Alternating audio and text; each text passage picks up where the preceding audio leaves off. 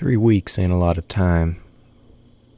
It ain't quite a month, which ain't even one tenth of a year, which is only about one one hundredth of the amount of time folks get to live this life. Three weeks was, however, the amount of time it had taken Big Rod to actually feel comfortable aboard the IS Lucy. Turns out Marcus wasn't just his day one tour guide, but his roommate. Recently, the fourth member of Marcus's own communal had come into some unfortunate circumstances and had made a hasty exit over the ship's port side deck. So it just so happened they were looking for a replacement. The first surprising occurrence that Big Rod had noticed when he first entered the room was its size. Apparently, Marcus was something of a pet project for Conrad, and so he decided to treat him nice. Maybe he figured if he spoiled Marcus as bad as he'd been spoiled, he'd learn to be as rotten to the core as Conrad himself. Fortunately, it didn't work. Marcus was a simple man. Sure, he used all the modern conveniences available to him, but he didn't let them change what he was in his core. He was kind to folks, about as social as they come, and unlike just about anyone else Big Rod had said he'd ever met, managed to have stories worth telling.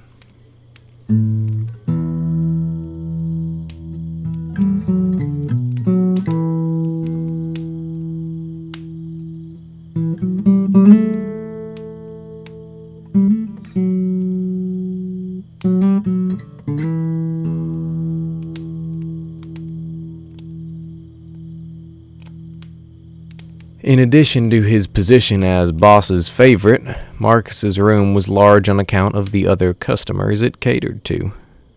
It was a higher up management room. Not that that mattered much to Conrad, but he figured if he wanted to keep his skilled workers around, he might be wise not to stick 'em in the broom closets. Above Marcus's bunk on the far left wall of the room lived the head of surveillance aboard the Lucy. He was a non human with a name about as unpronounceable as they come. So round here, everybody just called him the Rat. It was the farthest thing from polite, and normally I wouldn't be willing to call a feller a thing based on what he looked like, but he leaned into it. In fact, if memory serves, the rat himself was the one who came up with the name. His species was advanced technologically and boasted all sorts of fancy gadgets and gizmos. Unfortunately for the rat, that ain't what folks see when they look at you. His brains were hidden inside of him, and on the outside, frankly, he looked like a common animal. He stood about three feet tall, although I'm sure largely due to slouching.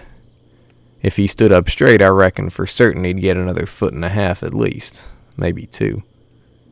His face was like a rat's, too.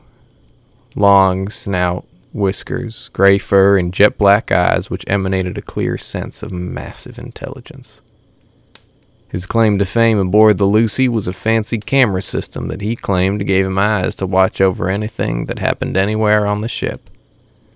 Seemed hard to believe, but hey, Conrad clearly hired him for something. Why wouldn't it be that? On the other side of the room, the bottom bunk was wisely occupied by a familiar face.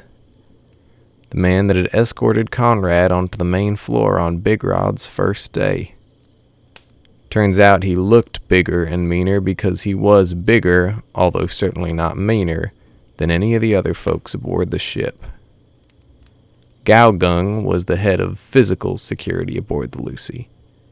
Sure, the rat might have seen folks stealing from a card table on the casino floor, but it was Galgung and his men who had the job of escorting the passengers to their cabins, where they stayed until such a time as the ship arrived at its next port. However, in spite of his behemoth size and the very nature of his aggressive job, Galgung was a peaceful man. Before he came aboard the Lucy, he was a farmer. That was about all he was willing to say about his previous life circumstances, but Big Rod didn't mind.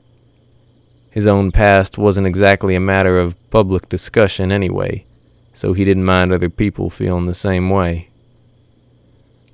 Big Rod stood at least a head and a half shorter than Galgung on a good day, and in size and stature, Galgung practically filled up every room he was in. He had an extra size bed in width because otherwise he'd be half hanging over the edge any time he needed to sleep. And that's assuming he slept on his side. Galgung's skin was a dark, almost black brown, and his eyes shone in contrast bright green. He had a short, flat snout for a nose, and his skin was marked with gray splotches, so he bore a passing resemblance to a bull as if his size wasn't already enough to make a grown man slightly soak his trousers when he approached. Big Rod's own heart was stone. He didn't make attachments, he didn't get sentimental. These folks shared a room with him, that's all. Although I think even from the beginning, Big Rod used to always see him as a team, if nothing else. They worked together as forces that folk respected on board the ship. Big Rod might not have been in charge of security, surveillance, or licking Conrad's boots, but people still feared and respected him aboard the Lucy. Everywhere he walked, he carried an air of respect. In three short weeks, he had gone from the freak Conrad picked up on that backwater dirt hole to the man that everyone aboard looked up to both in stature and status. Whether or not he loved the work he was doing, Big Rod never put half his heart into anything. He took everything seriously and worked not for man, but for something greater. Call it honor, pride, or whatever you lack. Big Rod himself struggled to identify just what his motivations were sometimes, but he stuck to them nonetheless. The call is on you, Big Rod looked down at his hand and the two cards he held there. He sat at a round table in the middle of their communal room with Marcus, Galgung, and the rat seated on the three opposite corners. If you can call any part of a round table the corner, that is. His expression was stone, eyes unmoving. I fold, he finally said, a result which immediately caused a grin to stretch across Marcus's face as he scooped a pile of rattling metal discs from the center of the table over to his side. Did you have anything? Not anything I'd care to share with the table, Marcus said, widening his grin. Every Friday night, the four had been getting together to play cards of their own. Marcus figured it was a good way to get some on the job training on shuffling and dealing, as well as a fun way to ensure that he spent his co workers' money more responsibly than they would themselves. It was only their third Friday playing, but they'd already all gotten the feel of the room. Dealer extraordinaire though he may be, Big Rod seemed to never get the cards he needed to beat Marcus, whom fate decided to smile upon irregularly often. You starting to feel settled in? The rat spoke over his own diminishing pile of earnings. Small talk had no precedent at the table, and certainly not coming from the rat. You got a reason for asking? Big Rod shot back. He wasn't one to trust anybody easily, least of all suspicious chit chat where chit chat had historically been absent. No reason at all. Just wanted to distract myself from the clear robbery that Marcus is executing tonight, the rat said with his own slight grin. Big Rod had been slightly tensed, but at that he slowly let his guard down. I'm starting to get used to it, Big Rod said, gathering up the cards and dealing the next hand. Although I could certainly use a little less of the big man in my life. Galgung stirred uncomfortably next to Big Rod. Not you, the boss man. Galgung grinned. Galgung spoke rarely, if at all. Some folks said he did it to add it to his mystery. Big Rod figured he just didn't like going to the effort.